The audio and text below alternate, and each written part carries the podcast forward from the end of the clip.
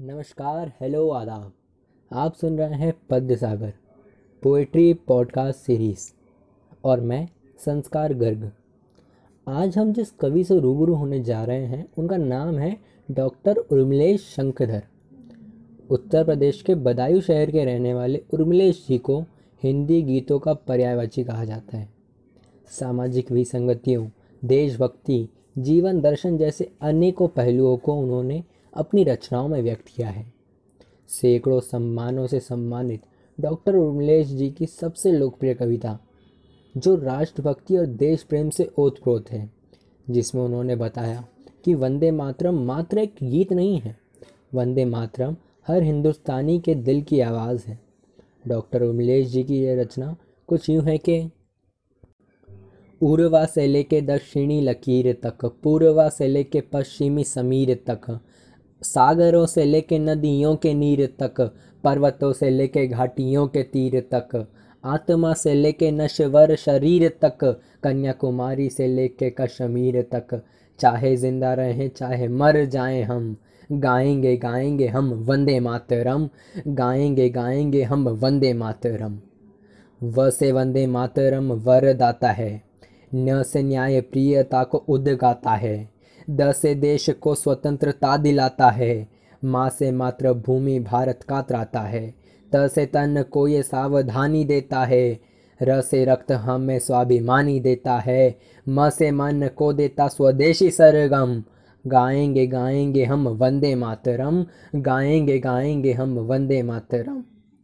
राष्ट्रभक्ति की प्रभा भरी है जिसमें, हमारी प्रकृति सचहरी है जिसमें हर एक ऋतु सवरी है जिसमें संस्कृति हमारी बिखरी है, जिसमें उन, उस गीतों के बोलों को बोलते हुए, सारे प्रतिबंध अब खोलते हुए, गूंज इसकी न कभी होने देंगे कम, गाएँगे गाएँगे हम वंदे मातरम, गाएँगे गाएँगे हम वंदे मातरम।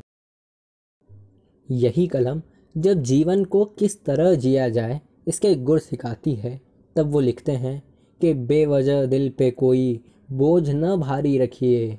ज़िंदगी जंग है, इस जंग को जारी रखिए। अब कलम से न लिखा जाएगा इस दौर का हाल। अब तो हाथों में कोई तेज कटारी रखिए। कितने दिन ज़िंदा रहें, इसको न गिनिए साहेब। कितने दिन ज़िंदा रहें, इसको न गिनिए साहेब। किस तरह ज़िंदा रहें, इसकी शुमारी रखिए। आपको आपसे बढ़कर जो बताए हरदम। ऐसे लोगों से ज़रा दूर की यारी रखिए। ज़िंदगी भर के लिए हम न कहेंगे तुमसे। ज़िंदगी भर के लिए हम न कहेंगे तुमसे, आज, बस आज ज़रा बात हमारी रखिए, बस आज ज़रा बात हमारी रखिए। उर्मिलेश जी ने अपनी आने वाली पीढ़ियों के लिए सीख देने वाली एक गज़ल लिखी थी, जिसके कुछ शेर यूँ हैं कि तू इन बूढ़े दरख्तों की हवाएँ साथ रख लेना। तू इन बूढ़े दरख्तों की हवाएँ साथ रख लेना। सफ़र में काम आएगी, दुआएँ साथ रख लेना। हँसी बच्चों की, माँ का प्यार और मुस्कान बीवी की। हँसी बच्चों की, माँ का प्यार और मुस्कान बीवी की। तू घर से जब चले तो ये दवाएँ साथ रख लेना। कहीं भी तू रहे, तेरे हमेशा काम आएगी। तू थोड़ी नेकियाँ थोड़ी वफाएँ साथ रख लेना। खताएँ दूसरों की जब कभी तो ढूँढने निकले। खताएँ दूसरों की जब कभी तो ढूँढने निकले। तो सबसे पेश कर अपनी खताएँ साथ रख लेना। उर्मिलेश जी ने अपनी आने वाली पीढ़ियों के लिए सीख देने वाली एक गज़ल लिखी थी, जिसके कुछ शेर यूँ हैं कि तू इन बूढ़े दरख्तों की हवाएँ साथ रख लेना। तू इन बूढ़े दरख्तों की हवाएँ साथ रख लेना। सफ़र में काम आएगी, दुआएँ साथ रख लेना। हँसी बच्चों की, माँ का प्यार और मुस्कान बीवी की।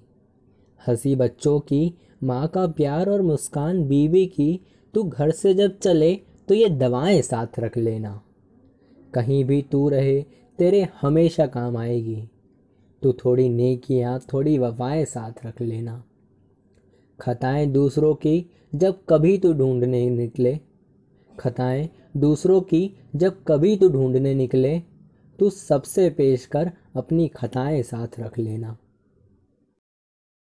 आज का सागर विहार कैसा लगा बताइएगा ज़रूर। मुलाकात होगी अगले भाग में एक नए कवि की बहुत सारी रचनाओं के साथ। तब तक घर में रहें, सुरक्षित रहें। धन्यवाद।